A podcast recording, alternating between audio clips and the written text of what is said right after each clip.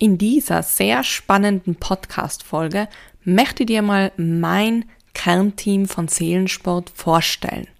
Ich mache das ja schon lange im ganz Allure, also hinter mir steht wirklich ein richtig tolles Team und das Kernteam besteht aus Steffi und Maggie und genau die zwei möchte ich dir mal vorstellen.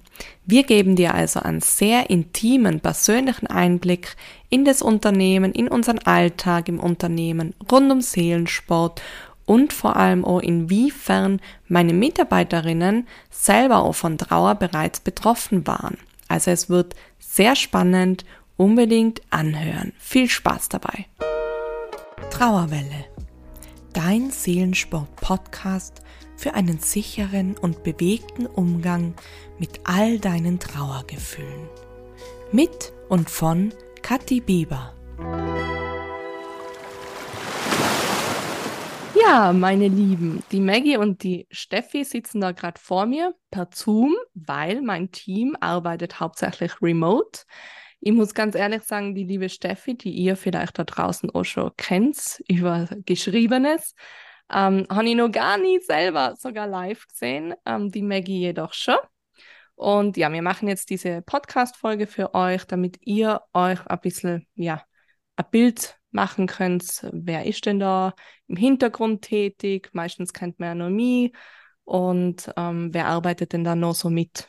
Ja, und das ist eben das Kernteam Steffi und Maggie. Und ich würde einfach mal sagen, ihr stellt euch mal vor wer ihr seid und vielleicht auch, wo ihr so umgeht und welche Rolle ihr bei Seelensport einnehmt. Ja, damit wir da ein bisschen einen Einblick kriegen. Liebe Maggie, darf ich bei dir anfangen? Ja, gerne. Also, ich bin die Maggie ähm, und mache Marketing, also Social Media und Marketing für die Kati und Seelensport. Und ja, alles andere, glaube ich, wird sehr kompliziert, weil ich habe ein sehr aufregendes Leben. Ich befinde mich noch in zwei Ausbildungen, also psychosoziale Beratung mache ich, da bin ich gerade vorm Fertigwerden im Februar. Und dann mache ich auch noch eine schamanische Ausbildung. Also ich mag auch sehr gern, mich in der Natur aufzuhalten und die Verbindung spüren eigentlich mit allem. Also Pflanzen und dann natürlich auch Menschen. Das ist mir ganz wichtig. Mhm.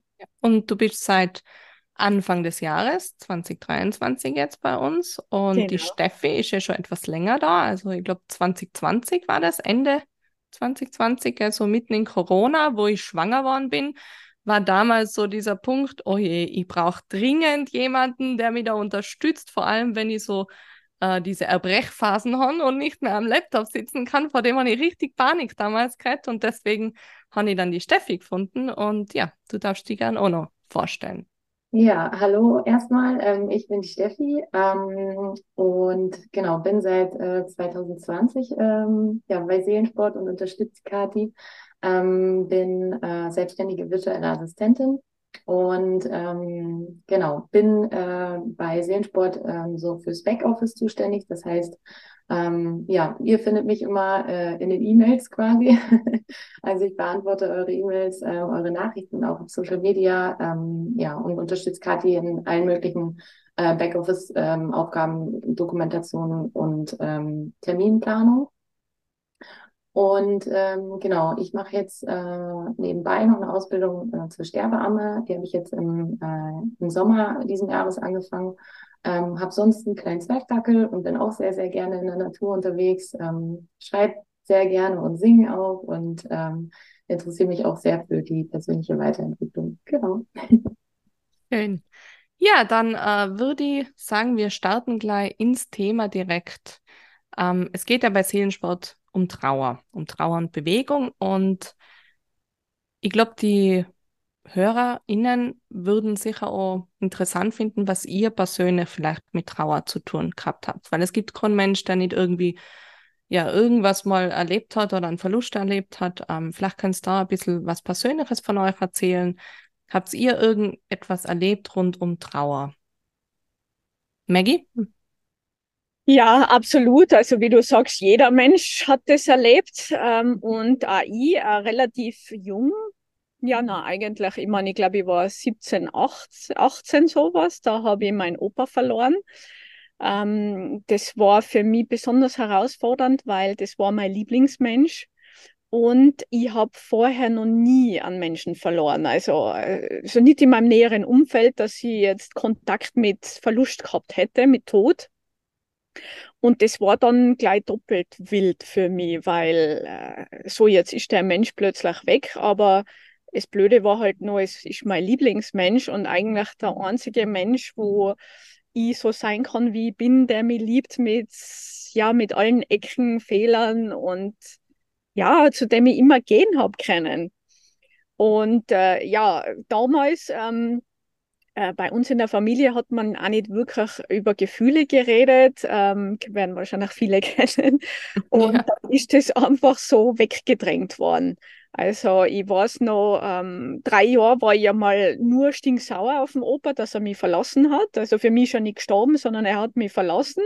Und ich hatte da irre Wut und war, ja, nein, es war eigentlich Wut. Zur Trauer bin ich noch nicht so richtig zugekommen. Mhm. Und, ähm, und dann eigentlich habe ich das nie, nie, nie, nie verarbeitet, so richtig, die Trauer über den Verlust vom Opa. Ähm, viel später dann ist mein Papa gestorben, das ist erst ein paar Jahre her, und, äh, 2019. Und ähm, der ist ganz plötzlich an einer Gehirnblutung verstorben, also ohne Vorwarnung, gar nichts, war erst 62 Jahre alt, also viel zu jung. Und, ähm, und da war wieder ähnlich. Da war es dann so, ich war für alles verantwortlich. Also äh, wie wird der, der ist nämlich im Urlaub in Wien verstorben, wie wird er jetzt äh, nach Innsbruck gebracht, ähm, was passiert mit der Beerdigung. Also äh, dann die ganzen, wie sie, muss man veröffentlichen in der Zeitung und dann muss man abmelden, die Handyvertrag und die Sterbeurkunde und bla bla bla. Also das Ganze ist so ein bisschen an mir hängen geblieben. Und ähm, und dann habe ich, ja, wie es so üblich ist, man braucht einmal ein Jahr, bis das alles erledigt ist. Und dann wird einem eigentlich erst klar, so, ja, ah, oh, ja, der Papa ist eigentlich nicht mehr da. Und dann weiß ich, dann ist halt noch zusätzlich noch was dazugekommen, was mich so in eine richtig tiefe Lebenskrise gestürzt hat. Und so wie es halt oft kommt, es kommt so viel zusammen. Und dann eigentlich war ich erst an dem Punkt, wo ich mir Hilfe geholt habe. Also wo ich gemerkt habe, jetzt geht es nicht mehr, ich brauche Hilfe, weil das schaffe ich allein nicht mehr. Also ich schaffe vieles, aber jetzt ist der Punkt erreicht, ich brauche Hilfe. Und ähm, wegen meiner Lebenskrise eben. Da bin ich dann zu einem Psychiater und der hat mir dann relativ schnell, Gott sei Dank war es ein sehr guter Psychiater, mhm. äh, auf der mentalen Ebene klar gemacht, warum bin ich überhaupt in der Situation, was ist mein Anteil daran. Und das war sehr wichtig, so um zu sagen, ja, will ich das überhaupt oder wo sie, was will ich für mein Leben? Und dann aber während dieser auf, mentalen Aufarbeitung habe ich gemerkt, ma, ich spüre so viel Schmerz und so viel Trauer.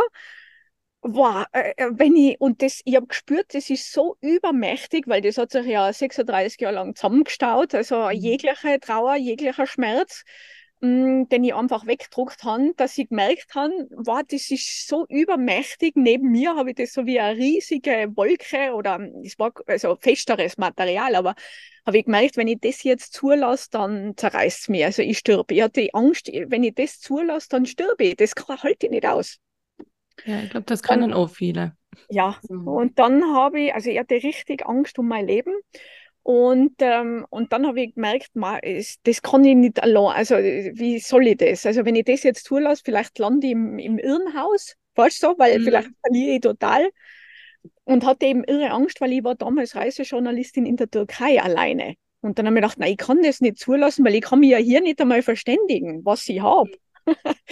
ja, und dann aber ja, über Umwegen bin ich dann zu einem äh, Bewusstseinslehrer gekommen und der hat in der Corona-Zeit ähm, online viel gemacht. Und das war natürlich für mich perfekt, weil ich war in der Türkei, wie gesagt, ich bin dort festgesessen und dann habe ich mit dem, also bei dem habe ich einfach kennengelernt, ähm, präsent zu bleiben und fühl, zu fühlen. Mhm.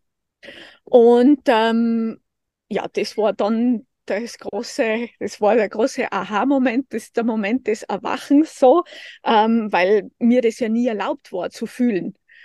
wenn ich gefühlt habe, dann ist es noch schlimmer, weil, weil dann hat es geheißen, ja, wegen dem scheiß Blärsch jetzt oder tu nicht Ja. so blöd. Das ist ja, also ich habe gemerkt, wenn ich fühle oder wenn ich mich mitteile, dann wird es noch schlimmer. Deshalb habe ich es ja nicht mitgeteilt. Und Weil, weil du, weil du gleich dafür verurteilt wirst. Genau, ja. Ja? genau, Das ja. ist ja dann das Problem Genau. dahinter, ja. Ja. Und dann Und druckt man es wieder weg. genau, und dann druckst Dann verschlimmert sich's wieder, ja. Genau, ja, es ist ein Teufelskreis, Ja. weil man ist allein damit, man ist allein gelassen damit, man kann es selber nicht halten und aber man weiß, wenn ich jetzt nur irgendwas sage, dann wird es eben noch schlimmer, weil du wirst ja noch fertig gemacht dafür. Mhm. Also dir werden deine Gefühle nicht einmal Mhm. anerkannt. Also du Mhm. darfst sie nicht haben eigentlich. Ja, und dann mit diesem Bewusstseinslehrer eben, ähm, da habe ich dann, ich habe mir noch nicht getraut zu zeigen, weil das waren immer Großgruppen mit 70 Leuten oder so online, 100 Mhm. Leute. Und dann wahrscheinlich, ich habe mir nicht zeigen dürfen. Also aber hätte ich mir jetzt dann nie vor 100 Leuten gesagt, ja, hm, mir geht's nicht gut, weißt du, so, sondern äh, ich habe, wenn sich jemand gemeldet hat, habe ich schon mitgerät, gell, wie wild, ma, das ist mein Thema und mei, das ist ja so, das berührt mich so tief und bla. Und dann der nächste meldet sich, habe ich wieder mit, ma, das ist auch mein Thema. Alles war mein Thema. Aber das, das äh, erinnert mich gerade an, an den Online-Kurs Winterkraft, den wir ja jetzt eben wieder diesen Winter rausbringen. Da ist das ja sehr ähnlich. Also ich sehe das so immer am Anfang, nicht jeder zeigt sich auch gleich per Video.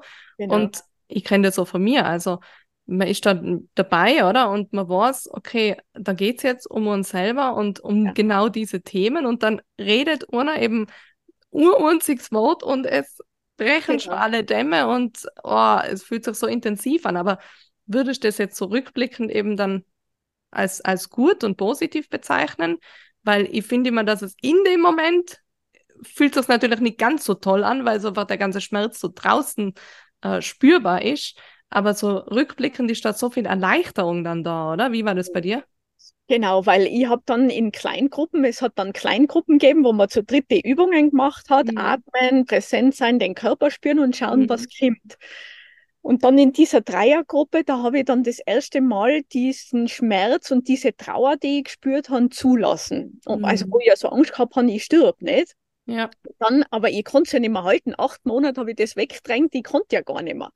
Und dann, wo ich einfach loslassen habe, also zulassen habe, in dieser Kleingruppe zu dritt, ich sag's eigentlich, es ist über mich drüber gerollt wie eine, also ja, wie eine Welle, aber also wild. Und äh, ich habe alles gespürt und ich habe gerät wie noch nie. Also es war, es war, ja, es war so intensiv. Und dann habe ich gespürt, ah, diese Angst zu sterben war berechtigt, weil ein Teil von mir ist gestorben. Ich habe Mhm. gespürt, der stirbt jetzt. Und, ähm, und das war okay. Das war, also ich hatte in dem Moment, ja, wahrscheinlich, man kann ja eh nicht mehr, man gibt sich einfach hin. Und dann habe ich gemerkt, so danach war, ja, dieser Teil ist weg von mir. Also die, der ist weg, der wollte ja gehen, es war Zeit zu gehen. Und dann plötzlich so, wow, aber da ist noch so viel da, ich bin noch da. Mhm. Und dann auch merken, wow, da ist auch noch mehr Platz jetzt. Wow, ich kann wieder atmen. Mhm. Wow, weißt du, ich spüre mich wieder. Das war so intensiv, ich sag's, ich sag's eigentlich, es war wirklich ein Erwachensprozess, äh, wo ich dann gemerkt habe, das ist mein Weg. Es geht um Gefühle und Mhm. es geht darum, Gefühle zu fühlen, weil deshalb haben wir sie ja. Mhm. Und dann habe ich ein Seminar nach dem anderen, dann auch in Präsenz, ich bin dann auch hingefahren und habe ähm, monatelang nur geheult, weil es war so viel Trauer da bei mir. Und da hat dann auch mein Bewusstseinslehrer dann gesagt, äh, Maggie, jede ungeweinte Träne deiner Kindheit muss geweint werden. Mhm. Und das habe ich, ich glaube, eineinhalb Jahre lang habe ich nur geweint. Und das waren aber diese Tränen, wie sich die angefühlt haben, die haben sich angefühlt wie äh, eine Urkraft. Ich Ja. habe die ja nie weggewischt, sondern ich habe die gespürt bis manchmal wahrscheinlich bis zum Bauch, wenn es da Mhm. rennt. Und je, überall, wo diese Tränen hinkommen sein, war für mich wie eine Neugeburt, eine Neuerung, ein Losbrechen des Panzers, den ich mir angesammelt habe über all die Jahre. Es war Befreiung pur. Mhm. Ja. Ach, das ist ja richtig schön. Und genau, und das ist ja auch genau das, was wir bei Seelensport machen. Also Ja. wie du es erzählst, so höre ich das ja auch immer wieder von so vielen Trauernden, die eben entweder in der Erholungswoche waren oder eben in Kursen bei Trainerinnen, weil genau das ist der Schlüssel, dieses Fühlen, Zulassen von Gefühlen, gell? Und ja, da, da, für manche ist es der Seelensport, für andere ist es vielleicht eben dieser, wie heißt das, Bewusstseins- oder Lehrer, so, ja. Genau, Mhm. sowas oder andere Seminare. Es gibt ja viele Arten von äh, ja, Genau. Möglichkeiten, um diese Gefühle da sein zu lassen. Gell? Wichtig ist, dass es gut begleitet ist eben, dass man Mhm. einen geschützten Rahmen Genau. dafür hat und so. Und deswegen sind bei mir zum Beispiel auch im Online-Kurs diese Kleingruppen so immens wichtig, weil Mhm. genau da traue ich mich dann auch mehr. Ich traue mir mehr zu, ich traue mich, mich mehr zu öffnen gegenüber nur zwei, drei Leute, als wie gleich eben 50 Leute, die da auf die Bildschirme sehe. Ähm, deswegen sind so Kleingruppen auch immer sehr sinnvoll, gell? Und äh, genauso erlebe ich es auch immer wieder. Und das ist echt auch schön zum Hören, dass das ja auch bei dir so war. Also äh, richtig schön. Und äh, danke für diese ähm, Erfahrung, die du da mit uns teilt hast. Ich denke, dass sich viele auch darin definitiv wiederfinden können. Die Steffi nickt schon. Wie, äh, erzähl mal, wie ist es bei dir so mit deinen persönlichen Erfahrungen rund um Trauer? Ja, ähm, bei mir hat es eigentlich auch, also es war äh, so, dass ich äh, in der Kindheit äh, meinen Opa verloren habe und meinen Onkel. Ähm, und äh, zu dem Zeitpunkt war es eigentlich bei uns in der Familie auch so, also Gefühle wurden eigentlich nicht so öffentlich ausgelebt, sage ich jetzt einfach mal so. Und das ist so mh, passiert in Anführungszeichen. Ähm, und man, also natürlich hat man geweint, aber das war eher so, ich habe dann eher für mich getrauert sozusagen. Also ich habe für mich alleine geweint. Ähm, und es ist aber dann auch schnell wieder in den Alltag übergegangen. Und so richtig das Bewusstsein dafür kam dann eigentlich immer so Stück für Stück. Also ich, ähm, dann habe ich eine Tante und meine Oma verloren. Ähm, und da habe ich das dann schon ein bisschen bewusster wahrgenommen und habe auch so ein bisschen beobachtet, wie ähm, die Menschen um mich herum damit umgehen. Ähm, aber so richtig mh, achtsam bin ich eigentlich erst damit umgegangen, als ähm, von einer äh, Freundin der Bruder verstorben ist. Ähm, und da hatte ich dann auch Angst, ähm, sie zu besuchen, das weiß ich noch. Und ich habe ihr dann einen Brief geschrieben und habe ihr dann auch gesagt, ich habe irgendwie Angst, ich weiß nicht so richtig, wie ich ähm, dir quasi begegnen kann ne? oder wie ich dich halten kann oder wie auch immer.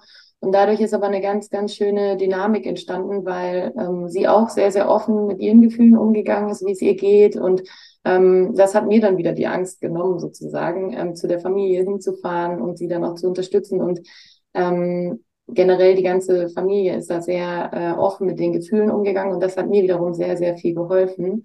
Und das war ähm, eine traurige Zeit natürlich, aber eben auch irgendwo eine schöne verbindende Zeit sozusagen. Und ähm, ja, dann im Laufe der Zeit ist mein Onkel gestorben, mit dem ich äh, aufgewachsen bin quasi. Ähm, der hatte auch äh, ganz plötzlich ähm, eine Hirnblutung. Und ähm, da war es dann auch so, dass ähm, ich gar nicht so meine Gefühle in dem Moment so richtig fühlen konnte, sondern natürlich auf der Beerdigung und so weiter. Natürlich auch, als wir dann erfahren haben, dass es eben keine Hoffnung mehr gibt und so weiter. Ähm, aber dennoch habe ich sie schnell wieder verdrängt und dann kamen immer nur so Wellen immer mal wieder heraus sozusagen. Und ich habe in der ganzen Zeit dann auch so ein paar Aufgaben übernommen. Das habe ich eher so unbewusst äh, gemacht und ähm, das hat mir wiederum auch ein bisschen Halt gegeben, ähm, weil ich da irgendwie andere Familienmitglieder auch so ein bisschen unterstützen konnte.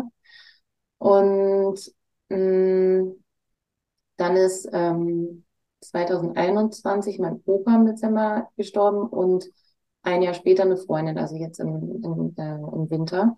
Und die habe ich dann äh, auch begleiten dürfen. Also sie war krank und ähm, das ging recht schnell.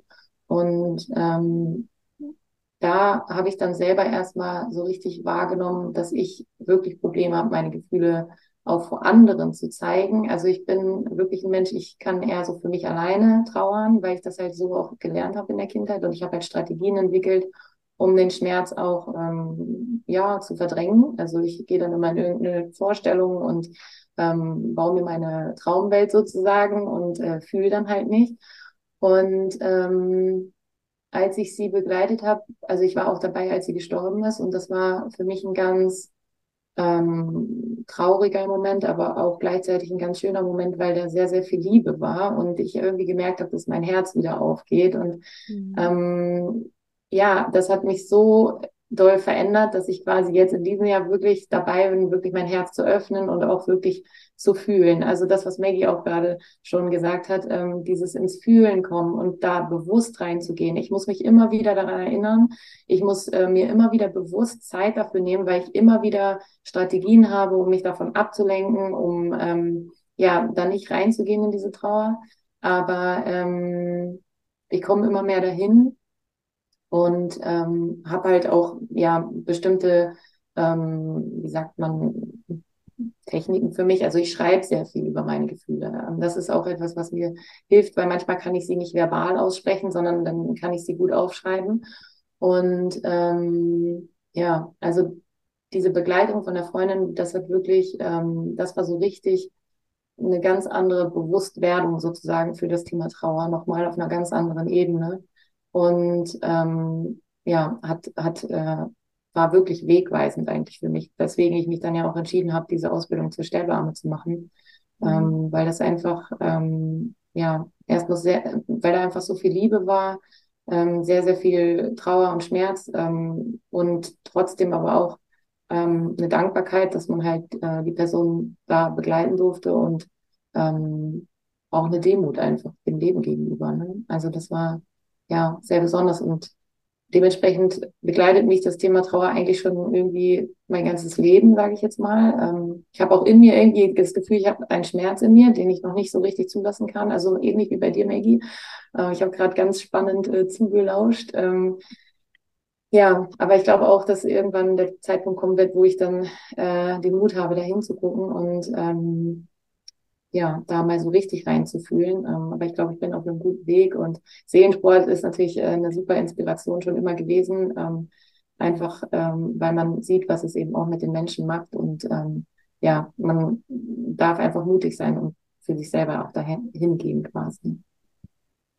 Schön, ich finde es immer so faszinierend bei dir auch, wenn du das nochmal so erzählst. Also ich kenne das ja natürlich alles schon von dir so, ich habe es ja auch miterlebt, weil mhm. wir kennen uns ja jetzt schon seit 2020 und ähm, ich habe die immer so als extrem mitfühlenden, sehr stark fühlenden Menschen wahrgenommen. Mhm. Ja? Also wenn, wenn ich was oder wie oft haben wir schon zusammen geblärt oder so, also geweint auf Deutsch, so für alle zum Verständnis. Und äh, da kann man sich dann immer so schwer vorstellen, dass, dass du die dann schwer durch deine eigenen Gefühle da irgendwie äh, ja, denen zu lauschen und einen Raum zu öffnen und so. Mhm. Das ist immer so, ja, also klingt immer so widersprüchlich, dann wenn man ja. das so erlebt und singt. Also. Ja, es ist so ambivalent, also das beschreibt mich auch immer ganz gut, das Wort.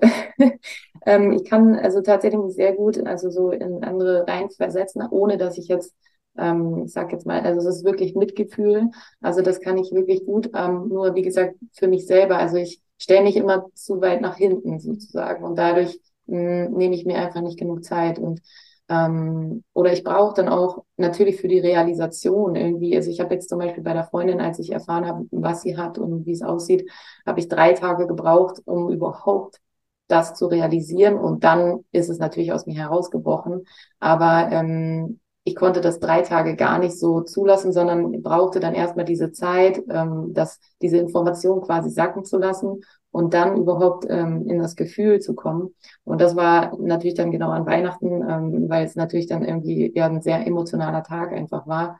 Ähm, aber ja, also man muss sich, also oder ich muss mir dann einfach bewusst Zeit für nehmen, weil ähm, sonst passiert es halt schnell, dass ich das ja einfach verdränge und es dann halt irgendwann rausbricht, wenn es sich aufgetürmt hat quasi. Ne? Und dann aber richtig, ja. Und dieses dieses Mitgefühl, das du anderen ja oft schenkst oder das man bei dir so spürt. Ich denke mir jetzt ganz oft ähm, bei Mails oder so, die du beantwortest und wenn ich dann wieder was gelesen habe oder so oder auch Kommentare, da muss ich dann immer ehrlich und offen zugeben, so denke ich mir immer, boah, wie kann sie nur so gut antworten? Ich könnte das niemals. Also ich habe das ja jahrelang selber gemacht, das Beantworten solcher Mails. Aber ich muss echt sagen, ich bin jeden Tag so glücklich drüber, dass es die gibt in meinem Unternehmen, weil du das einfach noch besser kannst. Also gerade weil du sagst, äh, Schreiben hat dir so geholfen. Mir hat ja auch immer Schreiben äh, geholfen. Deswegen ist ja auch ein Teil beim Seelensport die Schreibbewegung, wo ich das Ganze kombiniere. Aber ähm, also du schreibst, egal ob für die oder für andere, ich finde, äh, du schreibst einfach, äh, ja, also wirklich auch, da, da spürt man dann einfach, dass es bei dir ankommt, dass, dass es du als wichtig empfindest und auch diese Loyalität. Also ich glaube, wir haben ja auch mhm. schon im Unternehmen in den letzten Jahren immer wieder äh, das gehabt, dass ich dann äh, sagen an müssen zu Steffi, nein, jetzt machst du mal frei und nein, du machst das nicht und so, weil die Steffi eben sehr schnell dann hupft und springt, anstatt vielleicht einmal zu sagen, na, jetzt bin ich dran oder so. Also von ja. mir aus ist ja das immer okay, also es muss ja nicht immer alles sofort oder so. Aber ja, das, das, das schätzt man an dir natürlich. Also. Oh, danke. Ich glaube, die Maggie mittlerweile. ja. Ja. Ah, ja, das Schreiben ist, äh, ja, also Schreiben, das äh, funktioniert ganz gut. Und vielleicht auch, weil ich halt irgendwie äh, diesen Schmerz in mir selber ja spüre zwar, mhm. aber halt noch nicht zulassen kann. Vielleicht ist es deswegen auch so, dass ich dann so ähm, verstehe, wie sich andere fühlen irgendwie dabei. Also, mhm. ähm, ja, aber wie gesagt, Schreiben fiel mir immer leichter als ähm, ja, das Sprechen. ähm, ihr habt ja jetzt schon ein bisschen das angesprochen, so ähm, was oft ein Problem beim Trauern war oder Herausforderung. Vielleicht kannst du da nochmal drauf eingehen, was war so die größte Herausforderung in deiner persönlichen Trauer, Maggie? Ja, eigentlich, dass ähm, für meine Trauer kein Platz war. Das war's. Weil ich kann mich erinnern an so Momente, vor allem bei der Beerdigung von meinem Papa zum Beispiel, ähm, ja, wo einfach Freunde, die natürlich genauso geschockt waren wie mir selber, dass er so plötzlich verstorben ist, aber die dann auf mich zugelaufen sein und äh, das ganze Gewicht Männer auf meine Schulter und mir äh, ja die Schulter voll geheult haben und wie traurig sie halt sein. Und das Schwierige war, es war kein gemeinsames Trauern, sondern es war äh, ich halte jetzt auch noch seinen Freund oder den und jenen und es ist ja so schlimm, dass er so plötzlich verstorben ist und er war ja so toller Mensch und bla bla bla. Aber ich glaube, das war einfach das Schlimmste oder für mich auch das Anstrengendste. Und damals war ich auch nicht so weit, dass sie jetzt Grenzen gesetzt hätte und gesagt hätte, hey, hoch einmal, ich bin die Tochter. Mhm gib mir Raum oder das ist mir jetzt zu viel, ist, ich will auch, sondern man ist halt wie ferngesteuert, wie ein Roboter, das kennen sicher auch viele. Und dann kommen einfach nur Leid und überschreiten da Grenzen. Das ist sicher, ja, wahrscheinlich, ich kann jetzt nicht sagen, sie machen was falsch, weil das ist ja, die trauern ja wirklich, ja. aber es macht so schwierig, weil man ja generell schon so viel halten muss. Mhm. Und, oder ich, vielleicht, ich, natürlich habe ich auch zu viel gehalten, nicht? Ich meine, das ist halt auch etwas, wie, wie die Steffi gerade erzählt hat, wie man halt aufwächst in der Familie, welche Rolle man hat. Aber das war einfach schrecklich, dieses noch andere Menschen trösten im eigenen großen Schmerz. Ja, ja. Das so. Ähm, kann Und das voll nachvollziehen. Also das nicht wahrgenommen werden, so, also ja, das ist das Schwierige für mich gewesen. Und ähm, ja, und dann halt auch, was wir eh schon gesagt haben, generell, dass in unserer Gesellschaft wenig und schon gar nicht in meiner Familie einfach Raum für Trauer ist, für Gefühle generell. Und dass das dann oft die abgesprochen werden und genau. Weggeredet. Und wir, genau. wir machen ja immer wieder Reels, also ja. äh, alle HörerInnen, die äh, gerade zuhören und vielleicht schon auf Instagram vorbeigeschaut haben unter Seelensport, ähm, da sieht man die Maggie in Präsenz. Oh. Danke dafür nochmal. Und sie sagt ja dann auch immer so nach jedem Reel, man, die Leute müssen denken, ich bin ja voll furchtbar mit den Sätzen. Weil sie hat immer diesen Part, vielleicht sollte man das mal kurz so zwischendurch genau. ändern, gell? Diesen Part, die eben diese gemeinen Floskeln ausspricht und ich bin dann die, die eben die Trauernde spielt und eben äh, mich verteidigt und erklärt. Ja. Ähm, genau, also ich hoffe, man merkt jetzt, dass die Maggie nicht in Wirklichkeit so ist, wie in den Reels dargestellt. Das ist natürlich alles immer nachgespielt, so nebenbei erwähnt. Ja, und ich muss wirklich meine ganze Schauspielkunst zusammennehmen, damit ich das über und äh, das geht ja so gegen meine eigenen Werte, ja. so, also dass ich dann für Seelensport das mich äh, zur Verfügung stelle. Aber wir haben trotzdem immer zum Lachen auf jeden ja. Fall bei jedem ja, ja. ja, aber schön, dass, dass sie jetzt eben alle erfahren, dass du nicht wirklich so bist. Genau. Beruhigend auch für die, ja. Und eben, dass du auch selber diese Floskeln eben direkt an deinem eigenen Körper äh, spüren hast müssen im Alltag. Und das ist, glaube ich, auch für ganz viele eben eine große Herausforderung im Alltag mit der Trauer. Oder wie siehst du das, Steffi? Wie ist es bei dir so? Ja, Was war deine größte Herausforderung? Ähm, also bei mir auf jeden Fall eben das mit den Gefühlen quasi, also die ähm, überhaupt zuzulassen. Ähm, und das bringt mich eigentlich auch zu der größten Herausforderung. Ähm, ich hatte immer das Gefühl, oder um mich herum waren halt immer alle ähm, am Weinen und ich eben nicht. Und das war für mich, also es hat mich immer total unter Druck gesetzt, weil ich immer gedacht habe, boah, was bin ich jetzt für ein Mensch, dass ich jetzt nicht weine? Also obwohl ich ja total traurig war und so, aber ich konnte in dem Moment nicht weinen oder in diesen, ähm, ich sag jetzt mal, ne, also klar, wenn die, als die Beerdigung war, ist es aus mir herausgeplatzt und aber eben halt in den Gesprächen eben mit den Angehörigen oder äh, mit Freunden ähm, konnte ich nicht weinen. Und das hat mich extrem unter Druck gesetzt und das hat mich sehr herausgefordert, weil ich mich dann irgendwie schlecht gefühlt habe, weil ich gedacht habe, ich bin äh, überhaupt nicht traurig und äh, bin total unempathisch und überhaupt nicht äh, mitfühlend und so, ähm, weil ich eben halt ja dadurch einfach, äh, dass ich halt in der Kinder oder generell gelernt habe, dass ich eher alleine mit meinen Gefühlen deale und äh, damit ähm, ja irgendwie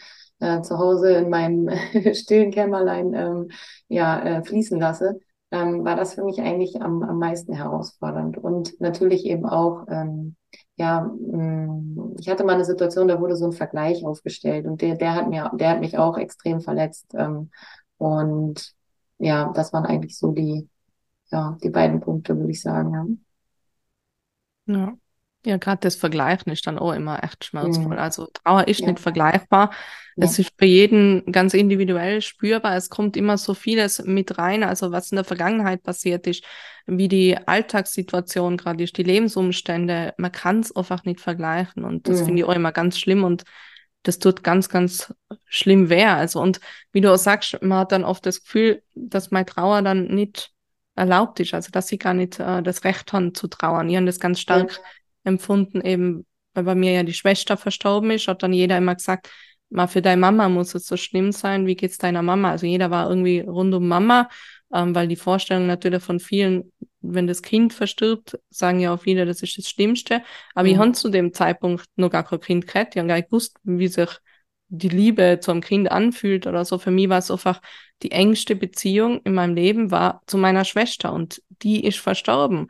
Und auch noch also da, wie, da habe ich immer das Gefühl gehabt, jetzt darf ich nicht traurig sein. Also meine Mama hat eher das Recht zu trauern. Und äh, auch dieses nicht weinen können, da habe ich ähm, mit der Anna auch viel geredet, mit meiner anderen Schwester, weil die hat das auch oft gehabt. Also dieses, sie hat nicht weinen können. Wenn alle geweint haben, dann war sie wie erstarrt und sie hat dann auch immer gedacht, irgendwas stimmt nicht mit ihr. Aber das ist, äh, ja, das kommt halt auch. Es gibt nur so ein Schema X, genau so hast du zu trauern und als andere ist nicht richtig oder so. Und äh, mhm. so ist es aber nicht in der Trauer. Gell? Alles gehört dazu ja. oder es nicht weinen können. Und jeder ist da ganz unterschiedlich und geht anders damit um. Und ähm, das andere ist nicht schlechter und das andere ist nicht besser. Gell? Also mhm. für jeden ist das halt gerade so eine Überlebensstrategie, weil das ist ja wieder Überleben mit ja. der Trauer dann, vor allem in der ersten Zeit. Gell? Und da schaut mhm. einfach der Körper, dass er irgendwie überlebt, wortwörtlich. Mhm. Und alle ja. Körperfunktionen aufrechterhält. Und bei manchen ist das eben keine Tränen und bei anderen sind das unendlich viele Tränen wieder, gell? Mhm. Genau. Und wenn ihr dann sagt, ähm, diese Herausforderungen waren da, aber was, was war das dann, wo ihr sagt, das hat euch am meisten geholfen in der Trauer? Oder eben, also wir haben es ja schon ein bisschen gehört, so, äh, dieses bei dir, Steffi, wie du auch gesagt hast, so äh, diese Offenheit auch bei deiner Freundin, also dieser offene, ehrliche Umgang, auch dieser offene und ehrliche Umgang von dir selber natürlich ähm, und zu sich selber auch offen und ehrlich zu sein, aber auch dieses, ähm, ja, sich einfach zu erlauben, zu fühlen. Das ist ja das, was auch, äh, was wir ein bisschen raushören können und sich Hilfe zu holen, also die Hilfe, die Urm halt auch entspricht, also die man auch äh, mag und die ihm wirklich auch gut tut und ich da die ihm aufgezwängt wird oder so von außen. Ähm, ja, was würdest du sagen, Maggie? Was war deins, was da so am meisten geholfen hat? Ich glaube, für mich war die Erkenntnis, dass es da draußen Hilfe gibt. Also, weil ich habe mich mein ganzes Leben alleine gefühlt mit meinen Themen und, ähm, und in meiner Vorstellung war da nichts. Also damit muss ich selber fertig werden, sozusagen. Zu mir haben immer die Leute gesagt, Mami, du bist so eine starke Frau, um die mache ich mir keine Sorgen. Mhm. Das, da bin ich so wütend geworden, wenn ich den Satz gehört habe, weil ja, ich bin stark, aber nicht immer und ich will auch nicht immer stark. Ich bin auch schwach und manchmal bin ich verletzbar. So. Und ähm, ja, aber dann trotzdem auch wieder sozusagen, ja, mach das, das war wieder dieselbe Botschaft. Du machst das für die alleine. Das, also, und, wenn ich da kurz eingreifen darf, das, ja. das hat mir jetzt zum Beispiel in letzter Zeit extrem gestresst, auch, weil also ihr kennt ja auch, ich habe ja auch einiges erlebt, also unter anderem natürlich, äh, meine Schwester ist verstorben, das war der Super-GAU natürlich, aber ich habe noch viele andere Krankheiten schon durchlebt. Ich habe die Geburt meines Sohnes war nicht angenehm, also die ähm, war ja auch sehr lebensbedrohlich. Daraus resultierend habe ich ja jetzt eben diese Erkrankung, also Autoimmunerkrankung. Und ich habe so oft eben auch das gehört, dass dann die Leute sagen, ja, du bist ja eh so stark, du schaffst es doch mit links also die haut ja eh nichts um und äh, wenn nicht du, wer schon schafft es so. Und dann denkt man so, hallo, aber trotzdem bin ich auch noch ein Mensch und ich würde auch gern einfach mal schwach da sitzen dürfen und einfach Rotz und Wasser blären dürfen und äh, nicht immer nur, ja, easy, natürlich schaffe ich das auch und so weiter. Gell? Es ist eh klar, dass ich es schaffe irgendwie, gell? aber die Frage ist, wie? Auch mit schwachen Momenten bitte, weil ohne die schwachen Momente kann ich das gar nicht schaffen. Ich kann nicht immer nur stark sein, gell? aber dass das dann immer gleich so und vor allem, ich habe so viel Scheiße erlebt. Entschuldigung, wenn ich so offen rede, aber irgendwann rocht's mir auch und die Schnauze voll und wirklich keinen Bock mehr drauf. Und ich will so nebenher die ganze Zeit, dass, oh, du kannst ja eh noch 5000 Sachen erleben, weil du bist ja eh voll stark. Bei dir ist eh wurscht so ungefähr. Du haltest ja eh aus. Andere, die sind viel schwächer, die schaffen es nicht so. Dann kriegst lieber du so ungefähr. Also das schwingt ja da irgendwie mit rein, oder? Da denke ich mal so, Klappe. Na wirklich, lass mich in Ruhe. So, und dann, dann mache ich wieder meine Übung der Herkules. Das hat mir auch wieder so geholfen, ähm, wo es eben darum geht. Ich darf auf dem Boden liegen, ich darf mich schwach fühlen. Und nur dann kann ich auch wieder die Kraft entwickeln, um weiterzumachen, um aufzustehen und den Weg weiterzugehen. Ja? Und ja, also es geht nicht. Ohne schwach sein kann ich nicht stark sein. So. Ganz genau. Und das gehört dazu. Das ist ja, ja. Äh, das wäre ja wieder Verdrängen von einem Teil ja, und wieder voll. nicht zulassen. Und, äh, und das sehe ich eben ganz stark, dass sich das in unserer Gesellschaft verändern darf. Mhm. Dass wir, ähm, dass dieses Bewusstsein einfach kommt, dass es eine Balance braucht, dass es beides braucht. Und dass es aber auch Stellen gibt, wo einem in solchen Situationen geholfen wird, und da habe ich einfach gemerkt, ich brauche die Gemeinschaft. Also ich brauche die Gemeinschaft, wo ich so sein kann, wo, wie ich bin und wo das getragen wird, weißt, wo man so sein darf. Und ganz im Gegenteil, wenn ich mich dann geöffnet habe, weil später ist mir dann schon gelungen, wie jetzt, wie Steffi, vor 50 äh, Leuten zu zeigen oder 30, wie auch immer groß die Gruppen waren. Und dann zu merken, es passiert mir nichts. Das mhm. ist nicht lebensbedrohlich, wenn ich mich sage, sondern ganz im Gegenteil. Nachdem ich mich gezeigt habe mit allem, was gerade da war, äh, dann sind nachher zwei, drei Leute auf mich zugekommen, weil die genau dasselbe Thema haben. Und da ist dann eine Verbindung, so wie bei dir, Steffi, mit deiner Freundin da, da ist dann so eine Verbindung, so ganz eine tiefe Verbindung entstanden, die einfach ganz viel in mir geheilt hat. Mhm. Und, ähm, und dann, äh, das ist dann ein Prozess. Plötzlich merke ich, okay, ich darf mich zeigen, es ist nicht lebensgefährlich, dann zeige ich mich mehr. Dann kommen natürlich mehr Menschen mit demselben Thema in mein Leben. Und so, genau, im Grunde, wenn wir uns selber heilen, also wenn wir selber die Gefühle zulassen, heilen wir somit auch unsere Gesellschaft. Und das ist bitter nötig in der heutigen Zeit. Ganz, ganz dringend. Ja, absolut. Und also eben gerade wieder zurück zum Kommen beim Seelensport, das ist ja auch uns von die essentiellsten Dinge, dieses Gemeinschaftsgefühl, dieses genau. Gefühl, ich bin nicht allein mit diesem Verlustgrad. Es gibt andere Menschen, die gehen ähnliche Wege, vielleicht nicht genau den gleichen, aber ähnliche Wege mit ähnlichen Herausforderungen und Themen. Und wenn ich umgeben bin von solchen Menschen, mhm. dann kann ich mutig sein und meinen eigenen Weg viel eher gehen, viel sicherer gehen, als wie wenn eben von außen nur die ganze Zeit kommt, du bist falsch, du machst das nicht richtig, hör auf zum Blären und so weiter, äh, funktioniert jetzt endlich. Ja, dann, dann eben kann ich nicht heilen, dann kann es mir nicht besser gehen, wie auch, gell? dann werde ich krank dadurch. Und äh, das hat dann Ita die Trauer als Ursache, sondern eben dieses gesellschaftliche, dass die Trauer nicht da sein darf. Und deswegen ist es so wichtig, ähm, Hilfe anzunehmen, gell? weil man merkt, ich komme da nicht klar, ich habe gerade kein soziales System um mich herum, das mich auffängt oder das mich versteht oder so sein lässt, wie ich bin. Und dann eben schauen, okay, welche Möglichkeiten habe ich, wo werde ich äh, verstanden, wo kann ich etwas für mich tun, wo kann ich äh, meiner Trauer begegnen, ohne dass ich verurteilt werde und so. Und äh, ja, das war so bei mir. Also auch dieses gemeinschaftliche, ich habe auch Therapie gemacht. Äh, bei mir war es natürlich der Sport, die Sportgruppen, das war dieses gemeinschaftliche, ich habe Freunde gehabt, die alle einen Verlust erlebt haben. Wir haben gemeinsam dann Seelensport gemacht, das war einfach befreiend und ich habe einfach so sein können, wie ich bin und auch die Reha, die ich gemacht habe, ähm, da war ich auch sechs Wochen von Menschen umgeben, die ähnliche Themen gehabt haben, wo, wo man sich einfach dann normal fühlt wieder, gell? so äh, lachen kann, ohne verurteilt zu werden, weinen kann, ohne verurteilt zu werden. Und das hat mir auch so viel Sicherheit gegeben und so viel Mut, so viel Bestärkung, diesen Weg wirklich zu gehen und auch offen damit umzugehen. Und damit können wir natürlich auch Vorbild sein und andere dazu ermutigen, ebenfalls so ihren Weg zu gehen. Ja. Was war es bei dir, Steffi? Ja, also ich kann mich da auch absolut anschließen. Ähm, bei mir waren es eigentlich auch, also mein Umfeld, also Freunde, ähm, die einfach äh, mich so genommen haben, wie ich, wie ich einfach bin quasi und wo ich auch so sein konnte und mich zeigen konnte und die äh, sehr aufmerksam waren einfach auch ähm, diesbezüglich. Und ich hatte auch oder ich arbeite schon lange mit äh, verschiedenen Coaches zusammen, also seit Jahren und ich habe jetzt auch ähm, eben in den letzten zwei Jahren einen, einen, einen äh, ja, wirklich tollen Menschen da an meiner Seite, der mich einfach immer unterstützt hat, auch, also mit dem ich immer sprechen konnte ähm, und ganz offen sprechen konnte und der mich da unterstützt hat. Also ähm, ja, also wirklich das Umfeld und eben das offen darüber sprechen, ähm, ja, die Gefühle dann zuzulassen. Bei mir hat zum Beispiel auch Musik immer viel geholfen, ähm, um ähm, ja um die Gefühle fließen zu lassen tatsächlich. Also ähm, ich habe halt so bestimmte Lieder, äh, die äh, das Tor öffnen quasi.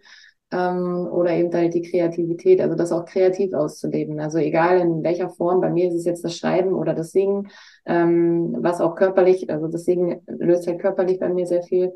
Ähm, aber eben das Schreiben, das war für mich halt auch so ein, so ein, ähm, ja, so ein Kanal sozusagen, wo ich das halt auch einfach ähm, rauslassen konnte aber eben halt das Umfeld und eben das darüber sprechen oder eben sich Menschen suchen, die halt, ähm, ähm, die halt dann für einen da sein können oder ja, wo man einfach authentisch sein darf. Ja, total. Schön. Ja, dann würde ich sagen, gehen wir mal über ins Unternehmen, also in unser Arbeitsfeld. Ähm, ihr arbeitet ja jetzt schon seit äh, Zeit äh, mit oder bei Seelensport und ähm, mir würde mal interessieren und vielleicht auch die ZuhörerInnen, ja, was erfüllt die bei der Tätigkeit und äh, was magst du besonders an dem Job und äh, gibt es aber auch irgendwelche Herausforderungen in Bezug auf die Trauerthematik zum Beispiel oder äh, in Bezug auf mich? ich bin ja auch nicht immer ganz so leicht zu handeln. Ihr dürft offen alles rauslassen. Ganz ungeschönt. Maggie, ja, schieß los. Ich glaube, da wird nicht viel kommen, was wir begetteln können, oder Steffi? Oder hast du, ich meine, du bist länger dabei, vielleicht hast du schon ein, zwei Punkte gesammelt, aber meine Liste nee. ist eigentlich noch leer. Nee, was äh, Kathi angeht, habe ich auch nichts. Dann kann ich aufatmen. Gut, okay. Aber was sind dann die Sachen, die die erfüllen äh, in der ja. Arbeit oder was magst du besonders an dem Job so? Ja, also äh, durch eben meine äh, Lebenskrise jetzt vor ein paar Jahren ähm, und die ganzen Prozesse, die ich danach durchgemacht habe, also mit meinem Psychiater und mit meinem Bewusstseinslehrer, dann habe ich auch noch eine Traumatherapie gemacht, die war ganz wichtig. Und da hat sich dann bei mir einfach mein Leben so radikal verändert. Also das ist so, wenn du plötzlich fühlst, wenn du äh, die so sein lässt, wie du wirklich bist, ja, dann ändert das äh, auch dein Alltag radikal. Und dann habe ich gemerkt, ähm, so ganz klar mit meinem Job damals kriege ich nicht mehr, weil es mir Ähm, ich war Journalistin, ich habe immer schon Social Media gemacht, ich war Film und Fernsehen und so weiter. Ich habe tolle Beiträge über Female Empowerment gemacht, das hat, man, hat mich total erfüllt. Aber ich habe dann einfach gemerkt, man, auch selbst das ist mir noch zu oberflächlich, ich kann nicht mehr. Ich möchte Menschen auf einer ganz tiefen Ebene begegnen. Und habe dann eben meine Ausbildung als psychosoziale Beraterin angefangen, aber musste natürlich auch, oder ich muss nebenher arbeiten und dann habe ich gewusst, also ich muss wohin, wo meine Werte total vertreten werden. Also jemand, ähm, ich habe mir schon immer vorgestellt, also bevor ich die gekannt habe, Kathi, aber immer immer vorgestellt, ja, ich jemand. mir geträumt. Genau. Und das waren schöne Träume. ähm, ja, jemand, der einfach Menschen hilft, Menschen zu fühlen, ähm, in schwierigen Zeiten für sie da ist, genauso in so äh, Krisenzeiten wie ich, wo ich niemanden gehabt habe. Also das ist ja auch mein Thema, das möchte ja ich selber auch. Und ähm, ja, und dann war ich relativ lang arbeitslos und äh, ja, weil ich einfach, ich konnte nicht jetzt für, ich hab, ich hätte viele Angebote gekriegt, weil ich ja viele Menschen kenne und ja sehr viel erfolgreich gearbeitet haben im Medienbereich. Aber dann habe ich halt gesagt, ja, für jetzt so große Konzerne Social Media zu machen, ich kann mehr. Es, jede Zelle meines Körpers sträubt sich. Und ja, und äh, das Arbeitsamt hat mir dann schon recht heftigen Stress gemacht. Und dann habe ich gesagt, äh, ich weiß nicht, das war glaube ich August oder was, ja, ich habe mich da beworben bei Seelensport und das ist meins das ist mein Job, das will ich machen, genau das, auf das habe ich gewartet. Und dann hast du mir aber den Bewerbungstermin, glaube ich, im November hat man Bewerbungsgespräch oder so, also ewig lang danach. Und dann hat das Arbeitsamt gesagt, ja, ob ich so noch alle Tassen im Schrank habe, weil das sind ja noch vier Monate oder was und dann ist auch nicht fix, dass ich den Job kriege und also so geht's nicht. Ich muss Jobs annehmen.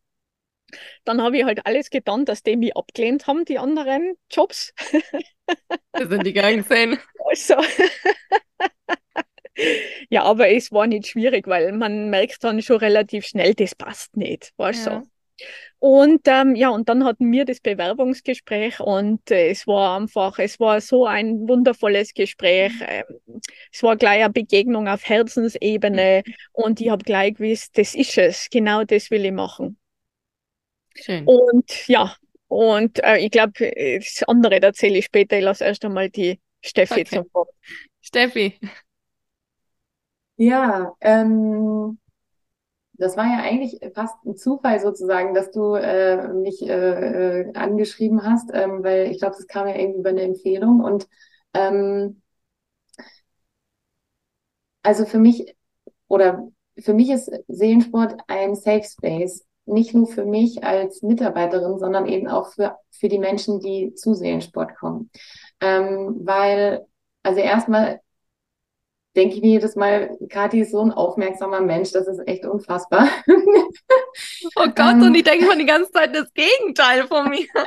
Nee, wirklich, ähm, also was, was du siehst oder auch irgendwie schon spürst oder keine Ahnung, das finde ich immer jedes Mal faszinierend ähm, und wie aufmerksam du einfach bist. Also, ne, das, du guckst ja auch immer, dass es allen gut geht und so. Also, das finde ich wirklich, ähm, das kenne ich halt auch nicht von anderen Unternehmen. Und ich wollte auch immer in einem Unternehmen arbeiten, ähm, wo man einfach authentisch sein darf, wie man ist und wo eben auch, ähm, ja, wenn es einem mal nicht gut geht, wo man das ansprechen darf und wo das total normal ist und ähm, wo man dann eben auch Zeit und Raum bekommt und so. Und das ist halt, also erstmal so aus, aus der Mitarbeitersicht sozusagen, also einfach unfassbar schön. Ähm, und gleichzeitig eben auch, dass es so eine unfassbar sinnstiftende Tätigkeit ist, weil ähm, ja Menschen einfach hier einen Platz finden, wo sie einfach gesehen werden, wo sie durch deine Arbeit gehalten werden, wo sie ähm, ihre Gefühle fließen lassen dürfen, wo ja, wo man einfach eben diesen Safe Space für seine Trauer hat. Und das ist ähm, unfassbar wichtig und auch für die Gesellschaft eben, also was Maggie ja schon gesagt hat, dass eben das Thema Trauer in der Gesellschaft ja einfach gar nicht ähm, so richtig vorhanden ist oder gar keinen richtigen Platz hat, sehe ich halt auch noch so unfassbar viele Möglichkeiten, das noch mal mitzugestalten und noch mehr in die Welt zu bringen und noch mehr ähm, normal zu machen quasi. Und deine Arbeit ist da einfach so Gold wert und ähm, oder die Arbeit, wo wir ja auch ein Teil von sind als Team. Ähm, unsere Arbeit. Unsere Arbeit, genau. Und das ähm, macht mich unfassbar glücklich und auch irgendwie stolz, dass ich halt ein Teil von diesem Team sein darf. Und ähm, gleichzeitig ist es aber auch so, durch diese ganzen, ähm, ganzen Geschichten ist man einfach auch dankbar und demütig eben für das eigene Leben und ähm, dass man eben ähm, so viele Möglichkeiten hat, das mitzugestalten und ähm, das Beste draus zu machen. Und ja, also ich glaube, das sind so die Kern, äh, Kernthemen, sage ich mal, die, die, die mich so äh, motivieren und ähm, ja, mich so dankbar machen, hier ein Teil zu sein. Ah, das ist schön. Ach, da kommen wir gleich die Tränen wieder. so schön. Und äh, also das hat ja auch bei mir einen starken Hintergrund. Ich glaube, das kommt einfach daher ja auch, weil ich selber ja trauernd bin und selber auch angestellt war und äh, in anderen Unternehmen schon gearbeitet habe. Und es war einfach, es war grauenvoll, ganz ehrlich.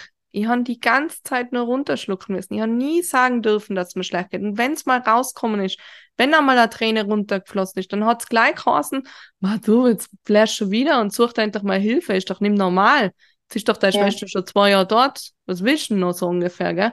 Also, das war mega herausfordernd. Und ich habe mir geschworen, echt, also, wo ich Seelensport gestartet habe und ich ja noch Allure war, da habe ich ja noch nicht, das, da war das noch nicht in meinem Kopf, aber bevor ich dann auch ähm, zu dir da gefunden habe, Steffi, ich habe mir geschworen, wenn ich irgendwann mit jemand zusammenarbeite, intensiver oder jemand einstelle, dann ist das mein oberstes Ding, dass die Person mental und körperlich einfach gesund bleibt in diesem Unternehmen und äh, da Unterstützung findet. Und ich kann mich noch gut an eine Situation erinnern, das war, glaube ich, eh da, wo deine Freundin gestorben ist letztes Jahr, äh, wo du mal auch gefragt hast, äh, du kannst die Kommentare gerade nicht beantworten, ja. weil es irgendwie mit dem Thema Angst da war und so, gell? Mhm, genau. Ähm, und das hat, das hat mich dann also das klingt jetzt irgendwie komisch, aber das hat mich so gefreut, dass du eben mich einfach anschreiben kannst und sagen kannst, ich schaffe das mental gerade nicht, weil es mir ja. dann gesagt hat, okay, das ist, glaube ich, wirklich ankommen beim meine Mitarbeiterinnen, äh, dass sie das auch dürfen, dass sie auch sagen dürfen, na, ich kann es gerade nicht beantworten und, äh, und dann mach's ich oder dann lassen wir es halt und warten dabei. Also es ist ja jetzt nicht da uh, über drüber dann schlimm, wenn jetzt die nicht sofort beantwortet werden, gell? Das ja. bin ja auch immer so.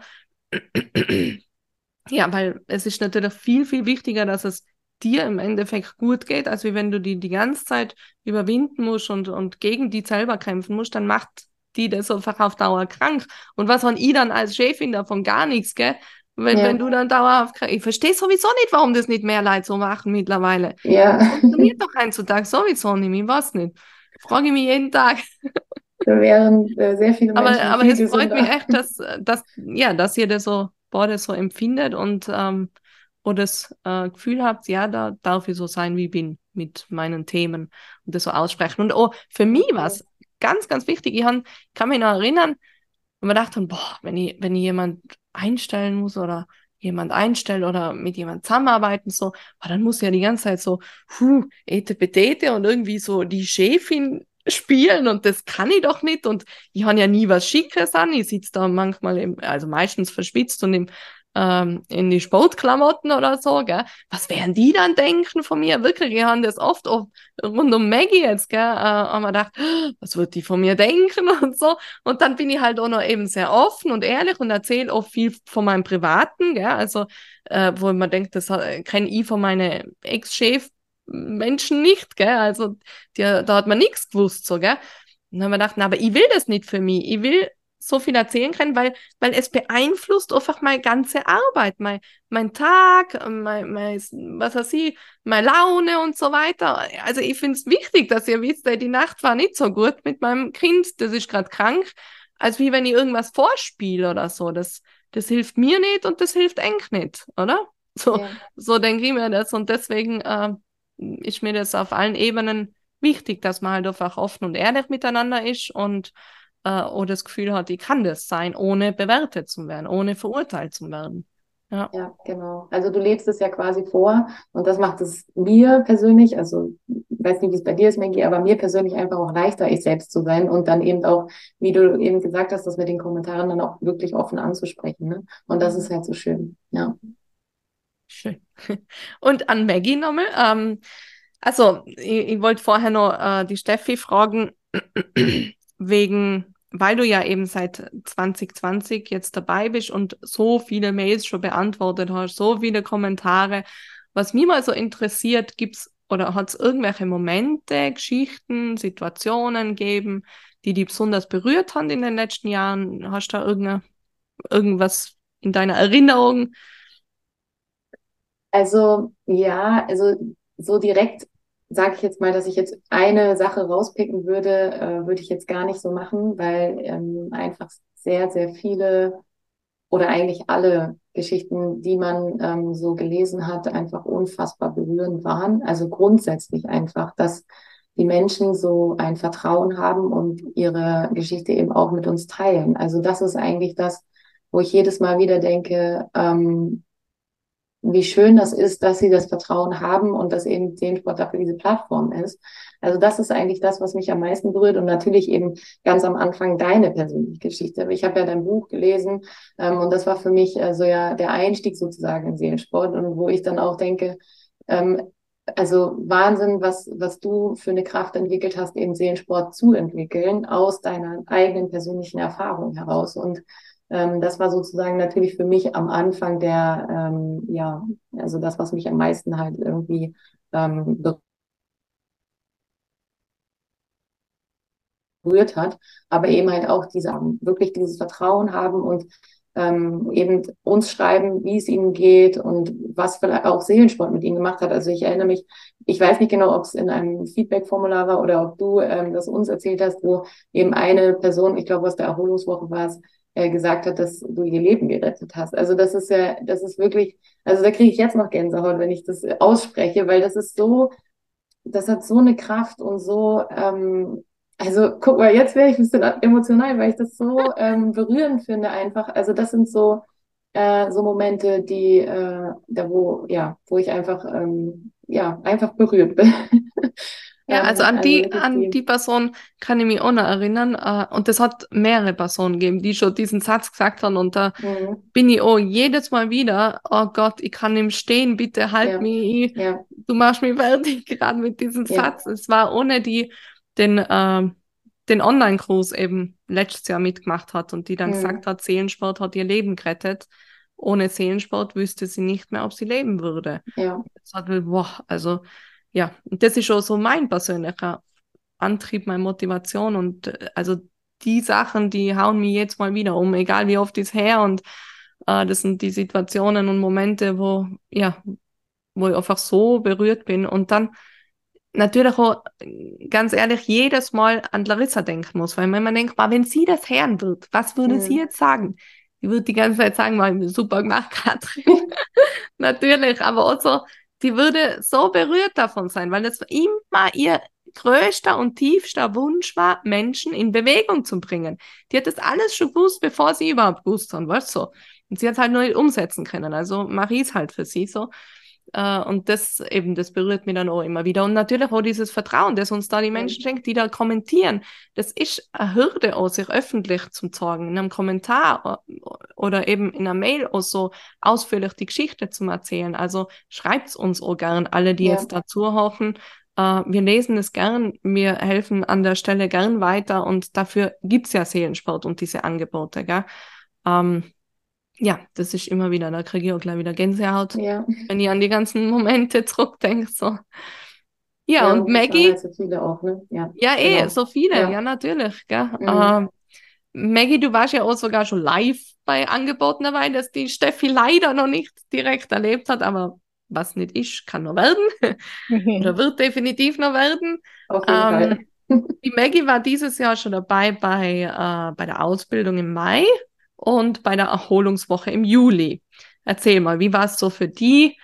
Dadurch, dass du ja jetzt nicht direkt, äh, ich sage jetzt mal, mit den Trauernden in Kontakt bist, immer so im Alltag, Alltagsjob, Alltagsarbeit, äh, sondern eher das andere im Hintergrund eben machst. Und da hast du ja wirklich so direkt mit den Trauernden Kontakt gehabt. Wie war das so für dich? Erzähl mal, wie ist so die Energie und alles wahrgenommen? Hm, ja, also ich bin ja bei der Ausbildung zwei Tage dabei gewesen, von insgesamt sieben oder acht und mhm. bei der Erholungswoche einen Tag.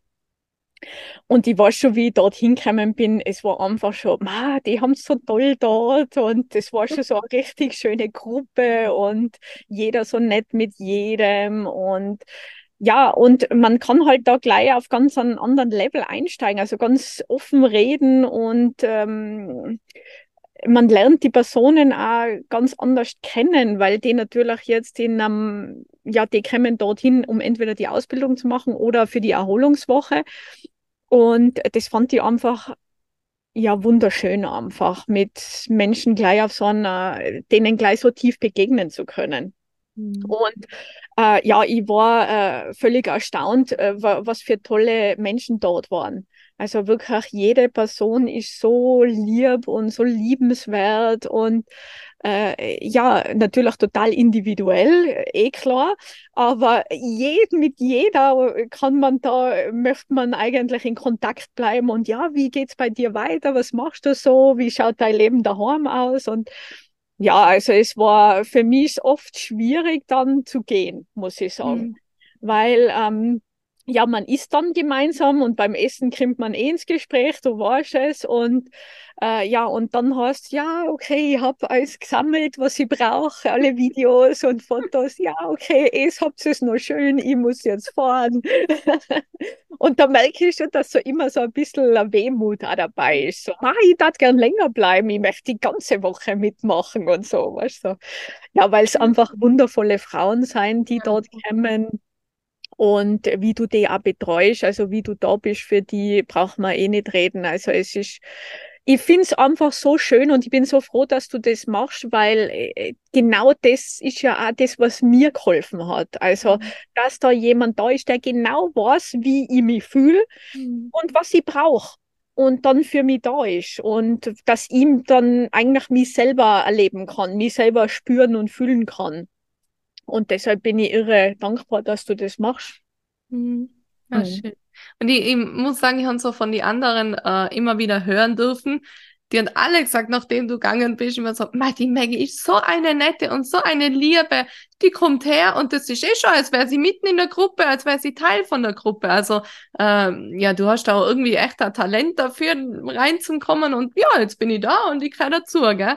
äh, ja, da braucht gar nicht viel ähm, Annäherungs- oder was weiß ich was, Vorstellungsversuche oder sowas, ja. sondern du bist da und mittendrin und das finde ich auch im Marschieren äh, ist schon natürlich für mich einfach angenehm, weil ähm, ja, ich muss mich nicht großartig dann um die kümmern, sondern du bist dann eh mittendrin und machst das schon, gell?